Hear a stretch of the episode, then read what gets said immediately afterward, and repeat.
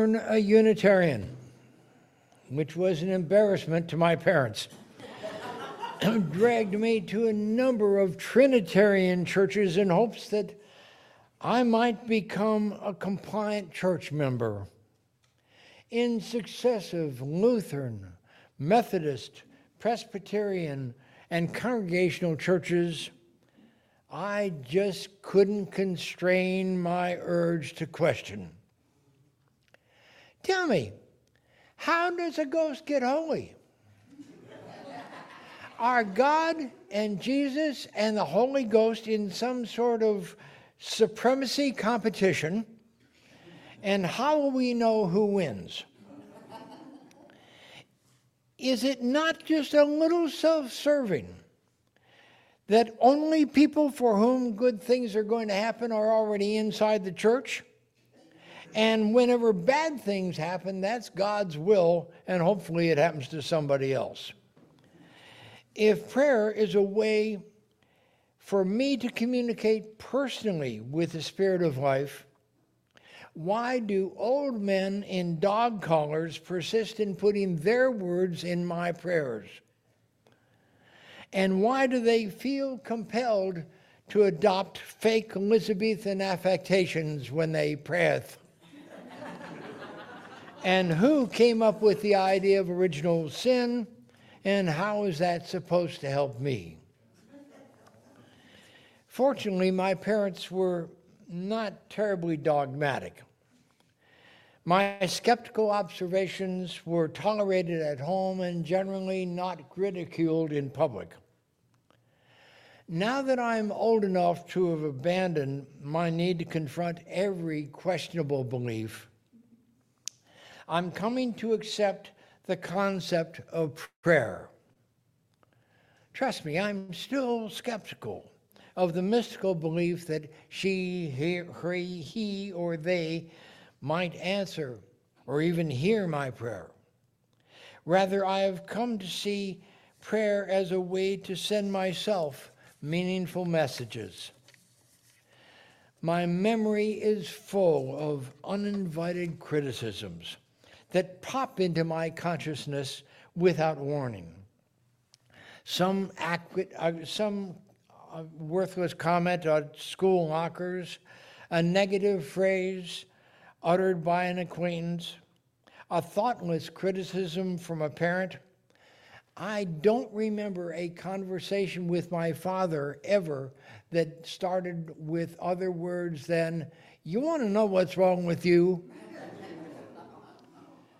All those comments still have dark reserve spaces in my mind years later. Evicting them from those corners requires some work and some words. Filling some words, word. Got rid of that page too fast. Fortunately, there's still plenty of space left in my mind because I wisely refused to fill it up with Latin declensions, algebraic formulas, or I once knew everything there was to know about Grimm's Law of Linguistic Change. I now know nothing but the title. I possess a lot of empty in my head, and I am determined to fill that emptiness with what makes a positive difference in my life. In the depths of despair, and at the last possible moment, I embarked on an effort to make a change in my life by attending a self help meeting that ended with a version of Reinhold Niebuhr's Serenity Prayer.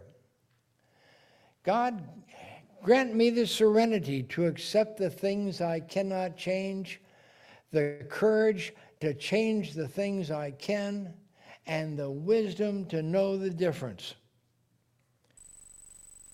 I couldn't fathom those words helped that night and hundreds of nights afterwards.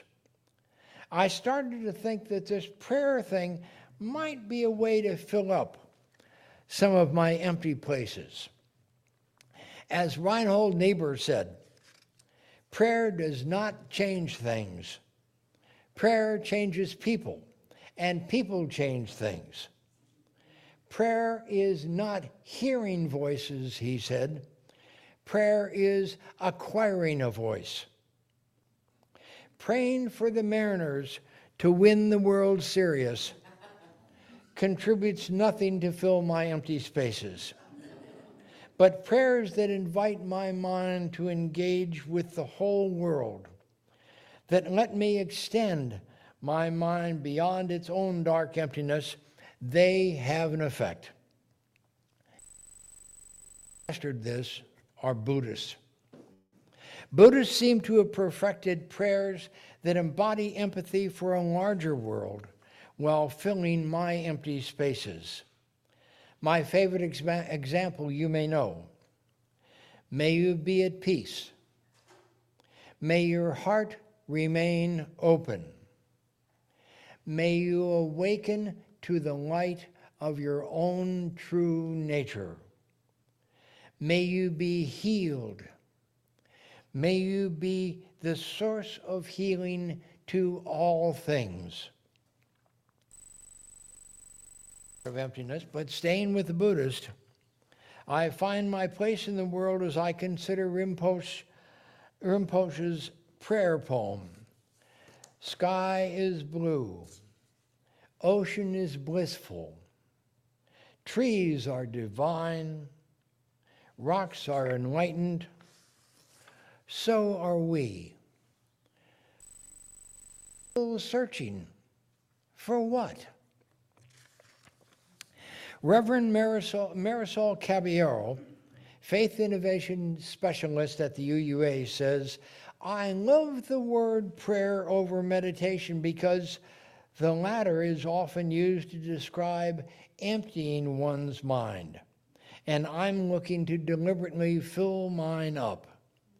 In understanding what I'm doing as prayer, I'm placing myself in the company of souls throughout millennia who have hoped, cried, were sickened with worry, loved desperately, and felt impossible levels of joy. personally is to embrace a prayerful attitude daily, to spend some moments with Mary Oliver poems, or the words of John O'Donohue, or the thoughts of Buddhist thinkers that fill my mind fuller than it is. I would not presume to tell you what you should do with your empty spaces. You may like them. But I do suggest you might want to find a moment each day to say to yourself messages that fill your mind with thoughtful words. Find some words to hold. Steal some words. One of the advantages to being part of a faith spiritual community like this is that we get to be in connection with others whose hearts are full. We can borrow or steal their words and put them in our hearts. There are wise thinkers with warm and full hearts seated near you. Remember when computers, cell phones, and the internet were just fanciful sci fi concepts that promised to increase efficiency so much that we would need help finding ways to use our suddenly discovered leisure time. There was job prospects in the 20, in the 1960s said the real growth area was leisure time consultant. Some deity must be chuckling at the degree to which we have allowed our supposedly labor saving technologies to consume so much of our lives and our time to reclaim my time from the intrusion of the world, I want to establish a prayerful practice. And considering the following rising in the morning from the Nan Tien Temple.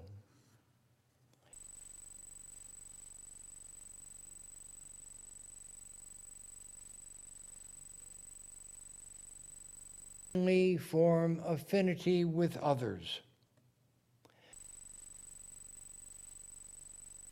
Loving kindness, compassion, joy, and equanimity and every day, may I treat people with tolerance and generosity.